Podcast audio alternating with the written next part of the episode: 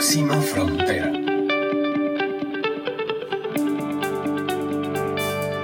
Hola a todos y todas, yo soy Carla Chávez y este es un episodio más de Próxima Frontera, el podcast que nos recuerda hacia dónde tenemos que empujar y trabajar en cooperación para lograr los cambios significativos que como sociedad nos urgen, necesitamos.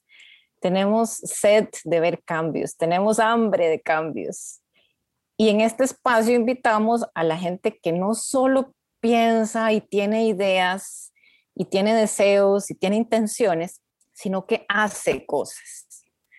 Lleva sus ideas a la acción, lleva sus pensamientos al campo de lo real, juega con el mundo de las posibilidades y supera cualquier percepción de dificultad para entregarnos algo concreto, tangible, un intento, una prueba, un piloto, e ir mucho más allá de la intención. En el programa de hoy, la verdad es que estoy súper entusiasmada de traerles a esta persona que les voy a presentar, porque ha hecho algo que muy poca gente puede hacer, algo que muy pocos se atreven a hacer, y es escribir un libro. Pareciera sencillo, pareciera un proyecto que es realizable, pero creo que muy pocos llegan a concretar su obra, su libro, dejar algo escrito que trascienda y poder compartir cosas muy íntimas también y plasmar toda su vida, sus pensamientos y su visión y poder compartirlo con todos los demás. Me da mucho gusto presentar a Christopher Brosse. Christopher es politólogo de profesión, creo que por ahí es una de sus carreras y luego se ha ido especializando cada vez más en uno de los temas que nos apasionan en este espacio, que es la economía circular. Y quisiera darte la bienvenida a Próxima Frontera, Christopher, contarte que te admiro muchísimo por todo lo que has hecho en tu juventud, es una persona muy joven. Entonces quisiera darte una gran bienvenida a este espacio y pedirte que te presentes con nuestra audiencia, que nos contes quién es Christopher y cómo llega el día de hoy a esta entrevista. Muchísimas gracias, Carla. Y primero que todo, estoy muy, muy feliz y honrado de estar aquí hoy, porque este podcast a mí me tiene súper enganchado desde hace ya rato y lo llevas de una manera tan maravillosa y fácil y rica y entretenida y emocionante. Hay muchas emociones también de por medio y me encanta. Y yo a vos, la admiración es mutua porque llevas muchísimos años en esto, haciendo cosas que nunca alguien se imaginó posibles, siendo pionera en muchísimas eslabones de la economía circular aquí en Costa Rica y ahora en Latinoamérica. Entonces, de verdad que para mí el honor es todo mío. Y bueno, yo me llamo Christopher Brosse, soy una persona bastante curiosa, un tequio, como se dice aquí en Costa Rica. Y desde muy pequeñito me interesó. Hasta ahora yo lo sé, o sea, realmente fue escribiendo el libro que me di cuenta, como que escribir un libro también es una cuestión de hacer un flashback y de hacer memoria, por qué uno, o sea, por qué pasa lo que pasa en el futuro, porque uno es lo que es en el presente. Pero desde chiquitillo a mí me gustaba mucho la sostenibilidad, el mundo, el planeta, me daba mucha curiosidad. Mi abuelo es muy recursivo, mi abuelo es muy recursivo y de ahí, de hecho, yo creo que yo tomé también un interés muy grande en la recursividad, ¿verdad? ¿Cómo podemos hacer para gestionar mejor los recursos? Y ya luego me di cuenta que eso tiene todo que ver con la economía circular. Sí, yo empecé estudiando ciencias políticas, pero realmente nada, o sea, no tenía muy claro cuando me metí a estudiar ciencias políticas, nada más quería estudiar y no sabía qué. Y hoy en día soy de los que digo como, estudie lo que usted quiera, la verdad, que igual la pasión es lo que lo va a llevar a usted a hacer lo que quiera. Ya si quiere algo muy técnico, como ingenierías, etcétera, procesos muy técnicos, ahí sí tiene que estudiar como bastante los fundamentos y todo, pero sí. Nada, esa es un poquito mi presentación y me gusta mucho entender cómo es que podemos relacionarnos mejor con nuestro entorno vital, más que medio ambiente o más que ambiente, nuestro entorno vital. Christopher, hasta ahora no hemos dicho el nombre del libro, nos lo hemos ido como dejando para presentarlo con un tarararán, porque a ver, este libro tiene maravillas desde muchos puntos de vista y yo te voy a mencionar algunos que para mí son como los más evidentes después de que me lo leí. El libro se llama La basura no existe. La basura no existe. Y el primer reto que uno asume cuando toma este libro en la mano o en la computadora es, pucha, ¿cómo es que se atreve este niño a decir que la basura no existe? Entonces, ¿verdad? Ese es el primer encuentro que tenés con el libro de Christopher. Y entonces, claro, cuando empezás a leer y ves todo el razonamiento filosófico y de dónde viene la palabra y la historia y cómo esto ha sido una construcción social, entonces decís, tiene toda la razón.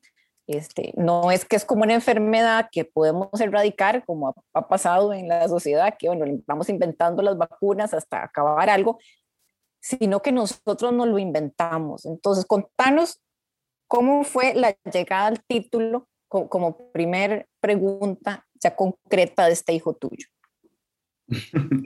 Es como un hijo, sí.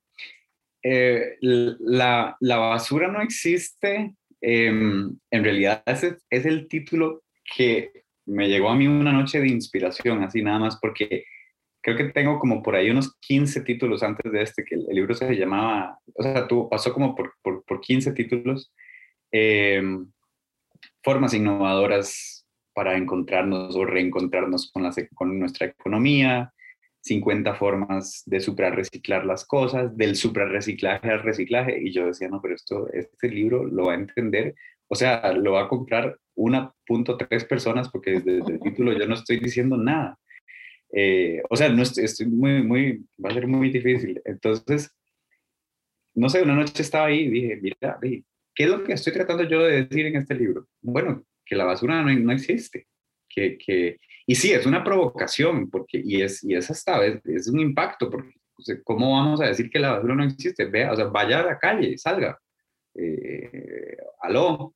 Entonces, es una provocación, pero también es, como decís vos, es una cuestión conceptual y filosófica en la que nosotros le hemos dado ese nombre,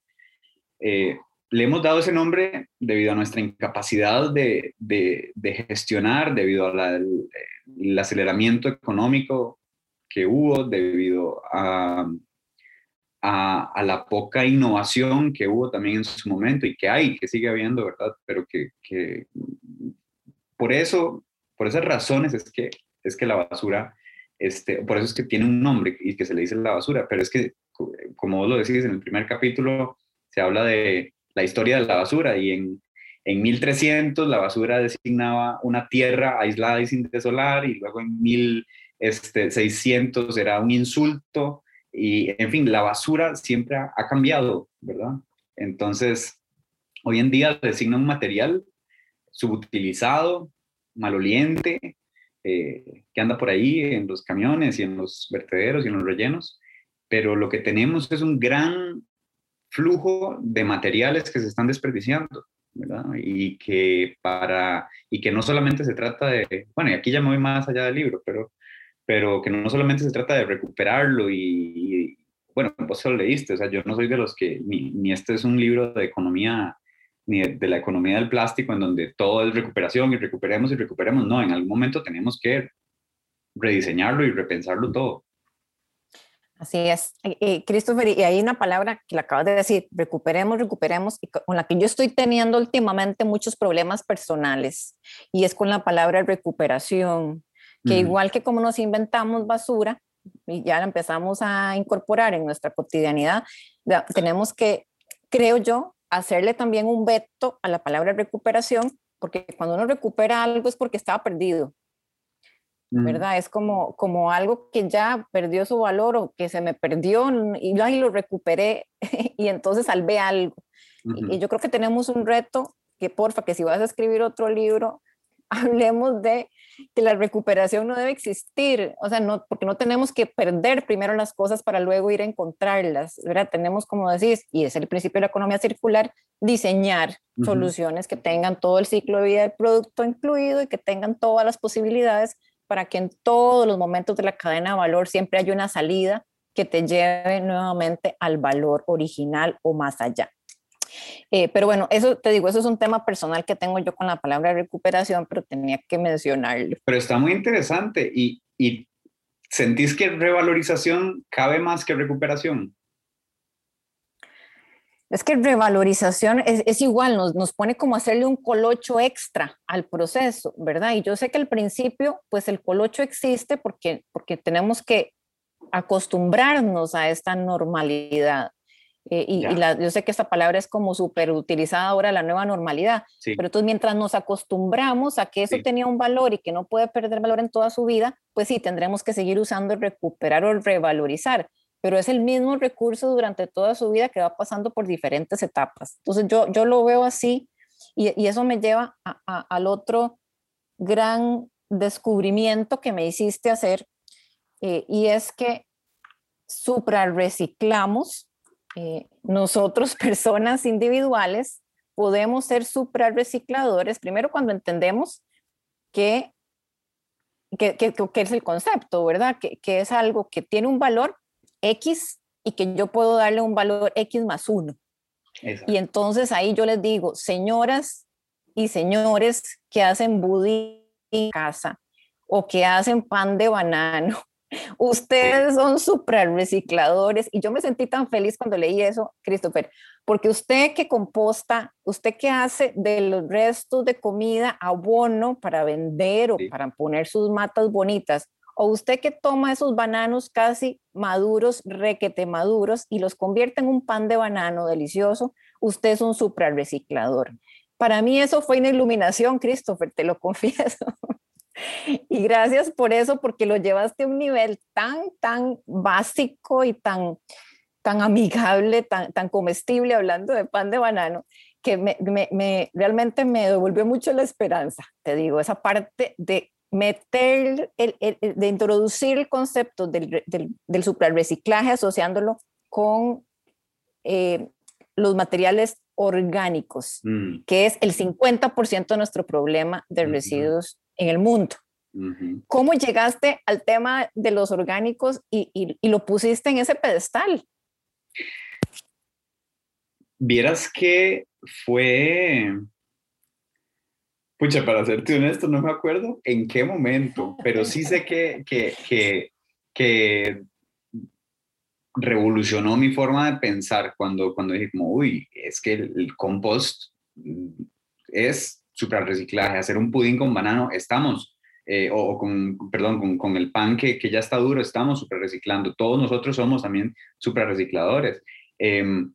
Y cuando pensé en lo orgánico, dije, entonces a esta definición del suprarreciclaje hay que ponerle que los materiales pueden ser tanto orgánicos como inorgánicos, ¿verdad? Y la verdad es que se abre un espectro de posibilidades mucho más grande, porque no sé si viste no, claro que lo viste, el ejemplo del Food for the Future, la mosca suprarrecicladora, esta mosca que... Mosca soldado. La mosca soldado que convierte toneladas de residuos orgánicos en harina que se utiliza para crear proteína que luego comen animales y pesca y peces, y ahorita ya están haciendo alimentos hasta para perro. Entonces, cuando ya vemos que el suprarreciclaje puede llegar a niveles tan avanzados, ¿verdad? Y a ver, me devuelvo un poquito para atrás. Es que toda la vida hemos estado hablando de reciclaje y de reciclar y de reciclar, pero realmente y técnicamente casi no reciclamos, ¿verdad? Casi nunca llevamos un producto o un material A a un mismo material A después del proceso. Lo que sucede casi siempre después de ese proceso es que o se nos baja la calidad y el valor ecológico y el valor económico, o se nos sube, como es el caso del suprarreciclaje. Y también otra cosa que pues, como lo decías vos, este libro también habla de las cosas que cada actor puede hacer dentro del ecosistema, y ciertamente nosotros en nuestras casas y en la situación y en el contexto latinoamericano, tratar los residuos orgánicos es una prioridad dentro de la economía circular, ¿verdad? Totalmente. Mira, ya introduciste entonces el infra y el supra, ¿verdad? El infra es cuando un material es transformado en algo que es menor de su valor original, ¿verdad? Y eso sucede muchísimo con los plásticos, cuando los plásticos que tienen que separarse por tipo, por color, por, ¿verdad? Dependiendo de su composición, difícilmente puede ser de la cuna a la cuna, ¿verdad? Una botella no puede ser igualita a la misma botella que la originó, porque es muy caro, es muy difícil. Por lo general las botellas terminan siendo pellets para tarimas o para madera plástica o para algún otro material de muy poca calidad, ¿verdad? Un balde, un banquito, que al final en el mercado entonces se cotiza muy bajo ese plástico versus el plástico que lo originó. Eso es infrarreciclaje, y eso es lo que caracteriza nuestra sociedad. Y el supra, como lo dijimos ahora, algo tan sencillo como hacer un budín con pan viejo, pero ese budín tiene ahora un valor diferente. Claro que se le agregaron otros ingredientes, pero lo metiste en un sistema que lo mejoró. Eso es supra, igual, o el árbol orgánico, o otras cosas más, digamos, artesanales o individuales, que cada vez se vuelven más en línea o producción, que es, no sé, de una botella que te encontraste, hiciste una lámpara, ¿verdad? Y ahí ya hay como otro tema que es toda otra área, que es el diseño y la construcción, ¿verdad? Que están utilizando mucho el concepto del suprarreciclaje porque hay más posibilidades. Entonces creo que en esas tres áreas lo mencionaste mucho, la alimentación, la cocina, toda la gastronomía, el diseño y la construcción. Me parece que están muy presentes en tu libro como posibilidades. ¿Es así? Sí, claro. Hay una cosa que me gustó mucho hacer, que fue en los ámbitos, ¿verdad? Los ámbitos del suprarreciclaje, en dónde lo podemos encontrar. Y cuando hice estos ámbitos se me aclaró a mí mucho la mente, ¿verdad? Que luego te comento de uno que no puse aquí porque pues ya no me daba el tiempo, pero que sí quiero poner en una segunda edición, que es el suprarreciclaje digital. Y energético, ya te lo comentaré.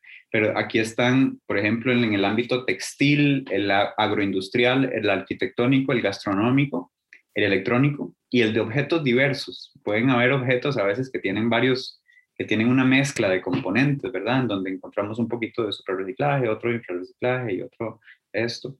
Para mí realmente lo importante es hacer ver que podemos aumentar el valor. O sea, y que al aumentar el valor, estamos constantemente innovando, constantemente metiéndonos gotita por gotita, paso a paso, más adentro de la economía circular, entendiendo mejor todo.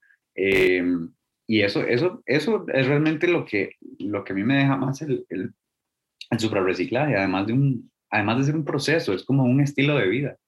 De hecho, Brongart y McDonald tienen una frase muy linda, que es que la vida misma nosotros suprarreciclamos, es decir, que cuando cambiamos un conocimiento viejo por uno nuevo, estamos suprarreciclándonos. Sí. Lindísimo. Christopher, hay un tema que es mi pasión, además de todo este tema de la economía circular, pero es como mi profesión, ¿verdad? La comunicación estratégica, y vos lo abordás muy rico en el libro. Yo quería dejar bastante espacio de este podcast para que hablemos del suprarreciclaje como un vehículo de comunicación, y lo explicas muy bien en el libro, y entonces uno de los requisitos para que un material, digamos, cumpla con los criterios de ser suprarreciclado es que pueda comunicar, Uh-huh. Y eso a mí me enloqueció cuando lo leí, porque es tan cierto. O sea, cada objeto super reciclado cuenta una historia y tenemos que ser capaces de identificar esa historia y poder contarla bien, porque a veces se hace pero no se cuenta, entonces como que no existiera. Uh-huh. El tema de la comunicación para mí fue uno de los momentos más brillantes del libro, porque, ¿qué te digo? Porque es mi área. Y entonces se abre una posibilidad enorme de trabajo en comunicación para poder comunicar correctamente la economía circular. ¿Cuál es tu aproximación? ¿Cómo es tu visión de ese tema, de los criterios que tenés que considerar para calificar un objeto como en suprarreciclaje? Bueno, te hablo primero de esos criterios y luego me voy al lado de la comunicación, que a mí también, viste, que me apasiona y que sí, los dos compartimos eso, que es súper importante. Vieras que en yo puse aquí 7 principios del suprarreciclaje, como para guiar a la gente, es un escenario ideal. Es decir, que idealmente mi materia prima, debe ser un residuo o un material subutilizado, porque si yo a veces, no sé, si vamos a un lugar y compramos un pallet, pero viene nuevo, y acomodamos y hacemos un lugar muy bonito estéticamente, pero que tiene una onda vintage o un look reciclado, ¿verdad? Pero no lo es, entonces no estamos llegando a nada, estamos otra vez nada más haciendo un look. Luego, bueno, son 7. Yo los mencioné, vieras que yo me entrevisté con la máster del suprarreciclaje a nivel mundial. Ella es Kyungyoon Soon, y Kyungyoon, ella vive en el Reino Unido, trabaja en la Universidad de Montfort, y ya lleva como 30 investigaciones en suprarreciclaje. Ella ha investigado cómo el suprarreciclaje afecta nuestra relación con los productos, cómo el suprarreciclaje tiene un peso en la psicología. En fin, yo la cito muchísimo alrededor del libro, y ella escribió el prólogo. Entonces, cuando yo se los presenté a ella, vieras que le parecieron a algunos y otros no, y llegamos a la conclusión de que el suprarreciclaje es un concepto que se está construyendo sobre la marcha, ¿verdad? Hoy, vos y yo, en este momento, en este podcast, estamos poniéndole un granito más.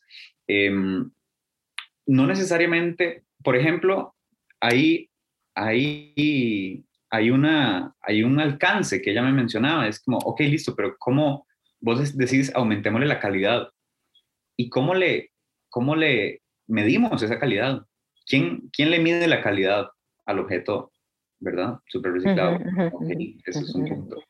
Y luego el otro alcance, por ejemplo, es que ella decía, no, para mí, si alguien agarra una cosita así, no sé, una botella, la corta y pone los lapiceros, para mí eso es suprarreciclaje. Y yo le decía, bueno, para mí eso es una reutilización creativa. Uh-huh. En fin, estábamos como en desacuerdo en algunas cosas, pero estuvimos de acuerdo en estar en desacuerdo. Sí, porque se está formando toda la teoría y el cuerpo teórico-metodológico está en construcción, y creo que lo importante es tener esa conciencia, ¿verdad? Esa percepción despierta de que estamos cambiando las cosas, que tenemos que cambiarlas y encontrar valor donde antes no lo estábamos viendo. Y esto aplica para los objetos, para los materiales, Christopher, y para las personas también, porque ¿cuántos años han pasado en los que todas las personas que trabajan en la industria del reciclaje han estado totalmente invisibilizados y han estado poco valorados y más bien muy, muy vulnerables, haciendo un trabajo muy ingrato para rescatar recuperar estos materiales de los lugares más inhóspitos y más contaminados para generar algo de ingresos? Entonces creo que es el momento de repensar esto, no solo por los objetos, sino también por las personas que están ahí. A mí me encanta una expresión que dijiste en el lanzamiento del libro, y es estos cambios que tenemos que impulsar, de ver las cosas diferente. Incluso puede llevar a las industrias a cambiar la narrativa de sus etiquetas y dejar de decir esto fue hecho en, a decir esto fue hecho con. Eso me trastorna, Christopher, de verdad, me parece una idea, bueno, creo que algunos ya lo han hecho y cuentan la historia, pero debería ser una norma ya que se incluyan estos conceptos en los etiquetados. La etiqueta, bueno, vos ya lo estaba mencionando justo antes, el libro, a mí me apasiona, igual que vos, mucho la comunicación, y para mí en la comunicación del objeto lo es todo, porque es el momento en el que vos entendés qué es lo que va a estar en tus manos, ¿verdad? Y no es lo mismo un producto X hecho con materia prima X que un producto que resuelve y que está luchando por solucionar, ¿verdad? No es muy diferente, es muy diferente. Y muchas veces lo que pasa es que estos emprendedores o estos productos no logran a veces comunicar el peso tan grande que están teniendo en una economía, así sea que hagan un pudín, por ejemplo. Imagínate, o sea, tomemos el ejemplo de un pudín de no sé, un emprendimiento que decida hacer pudín, ya, normal, de harina hecha con pan duro, pan seco. Ok, pero puede ser pudín, listo, pero ¿qué tal si le ponemos el sello super reciclado? Y además del sello super reciclado, en la etiqueta le contamos al público, al consumidor o al prosumidor que tenemos un problema en donde, bueno, me voy a sacar un dato de la manga, pero yo creería que no estoy muy equivocado en esto. Digamos que el 30 o el 40% de la panadería a nivel latinoamericano se desecha porque se pone seca. Inclusive yo me atrevería a decir que es más. Digamos eso, ¿verdad? Entonces, ahí vos ya estás comunicando. O sea, yo estoy haciendo pudín con pan seco, mi pan lo recupero de tal panadería que ellos me lo dan para que yo haga mi pudín y estamos contribuyendo a una circularidad, ¿verdad? Justamente, solo con eso, solamente con ese dato estadístico, con esos números, con ese porcentaje, con representar y visibilizar ese problema, hay un campo de oportunidades que se abre gigantesca.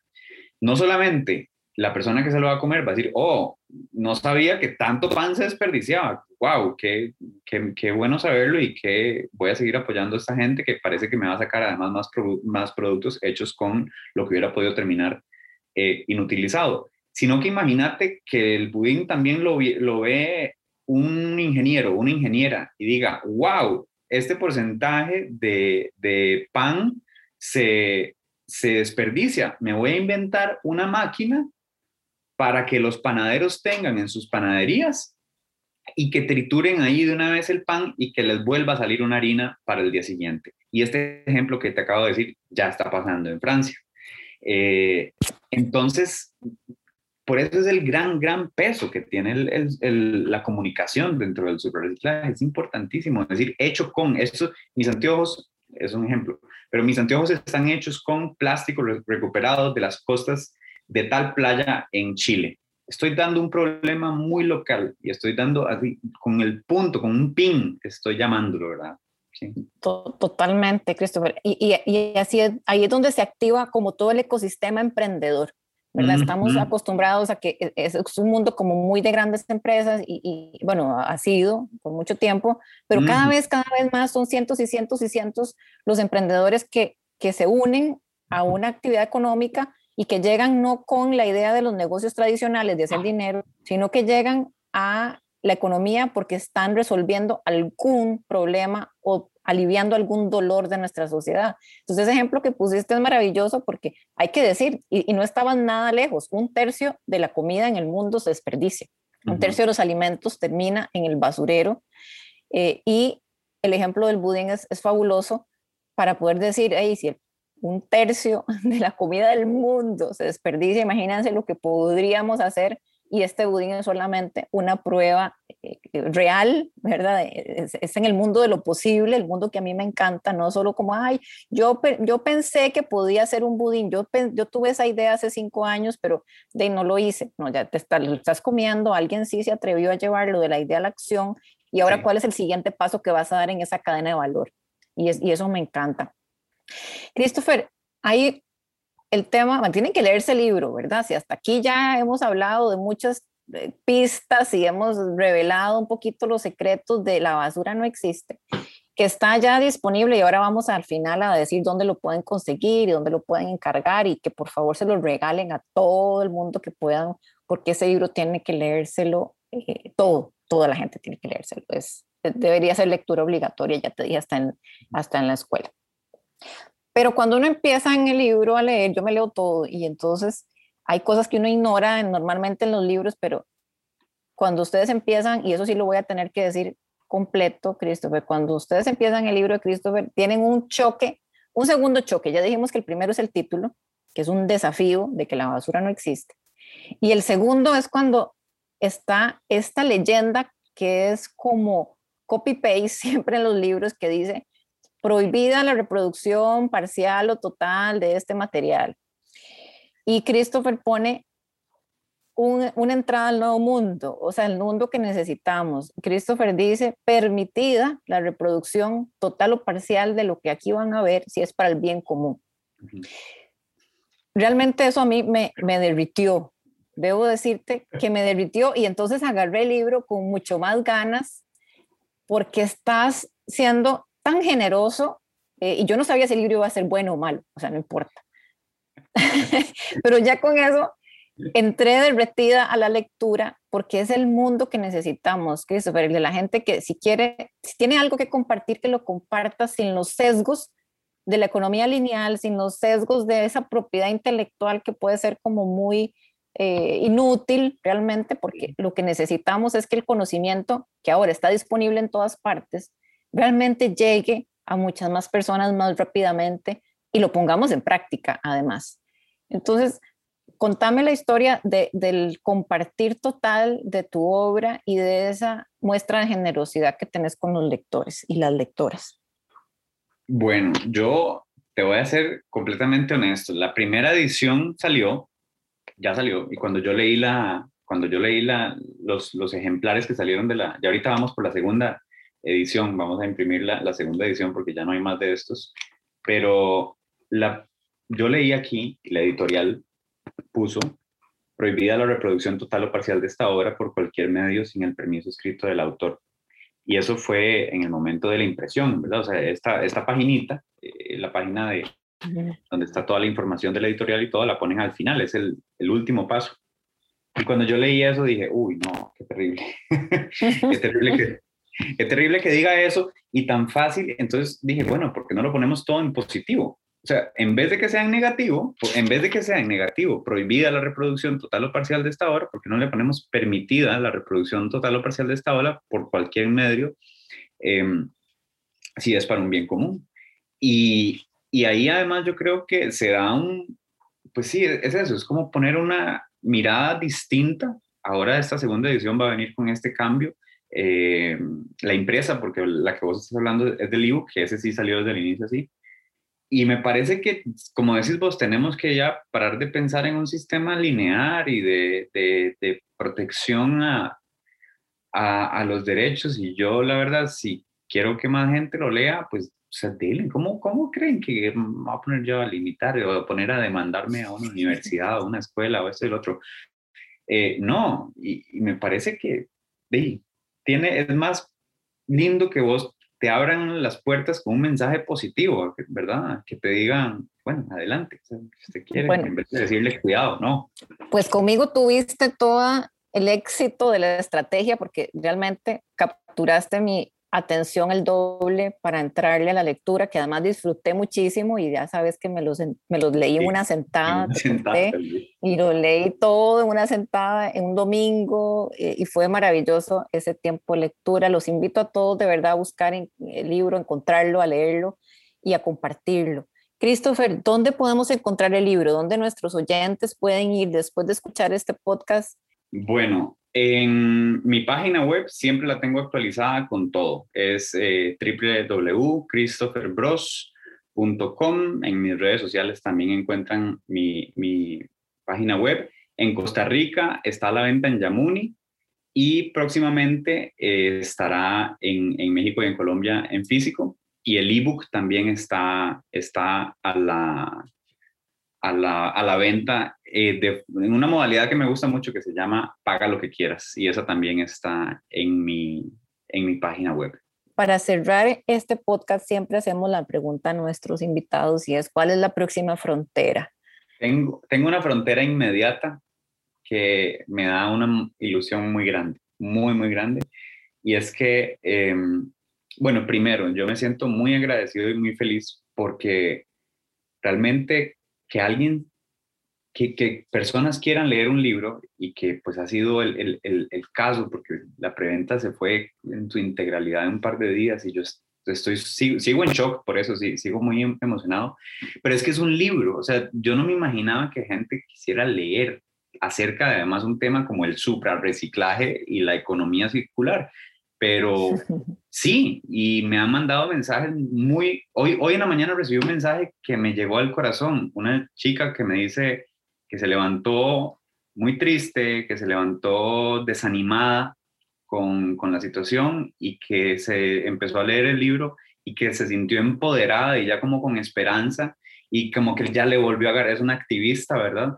y le volvió a dar la esperanza. Y esta cuestión revolucionaria o empoderada y esperanzadora, yo no lo hice como a propósito. Yo creo que ya viene como en mis manos, pero no lo hice como a propósito. Y la próxima frontera es que el libro va a estar disponible en México y en Colombia, y entonces voy para México y para Colombia. Entonces es una próxima frontera muy, muy inmediata, muy a corto plazo, pero que me tiene felicísimo.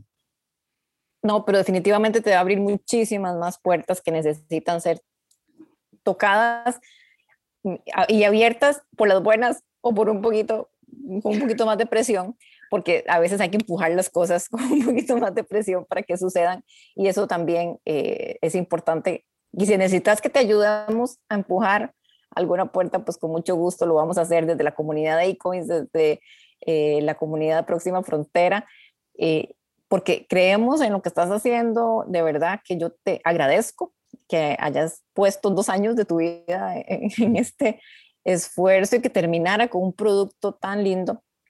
Y te insto a que sigas haciéndolo, por favor, continúa con esto, que es súper importante. La educación desde la parte también más académica, es muy, muy importante que sigas plasmando todo ese cuerpo metodológico, teórico, que no lo vayas organizando, que es lo que este libro maravillosamente hace. Te ubica, te da posibilidades, te da esperanza, te inspira, y eso es realmente notable. Muchas gracias, Christopher, y gracias por haber compartido con nosotros este programa Próxima Frontera. De verdad, todos los éxitos para tus proyectos, y vamos a seguir haciendo cosas juntos sin lugar a dudas. Carla, muchísimas gracias a vos.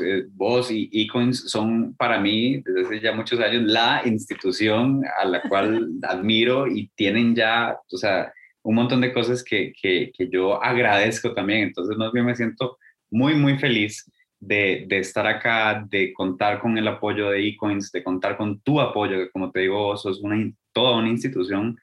Entonces, nada, muchísimas gracias. No, gracias a vos. Y a ustedes que nos escucharon, ojalá que les haya gustado esta conversación, compártanla, cuéntenle a otros que pueden saber de Christopher, cuéntenle a otros que hemos descubierto que la basura no existe y por qué lo van a encontrar en el libro. Hagan mucho pan de banano, hagan mucho reciclaje, suprarreciclaje, orgánicos, echen todo en esa compostera. Podemos encontrar valor en todo lo que hacemos y cada día más y más para nuestra sociedad que lo necesita. Que tengan una linda semana y hasta la próxima. Próxima Frontera.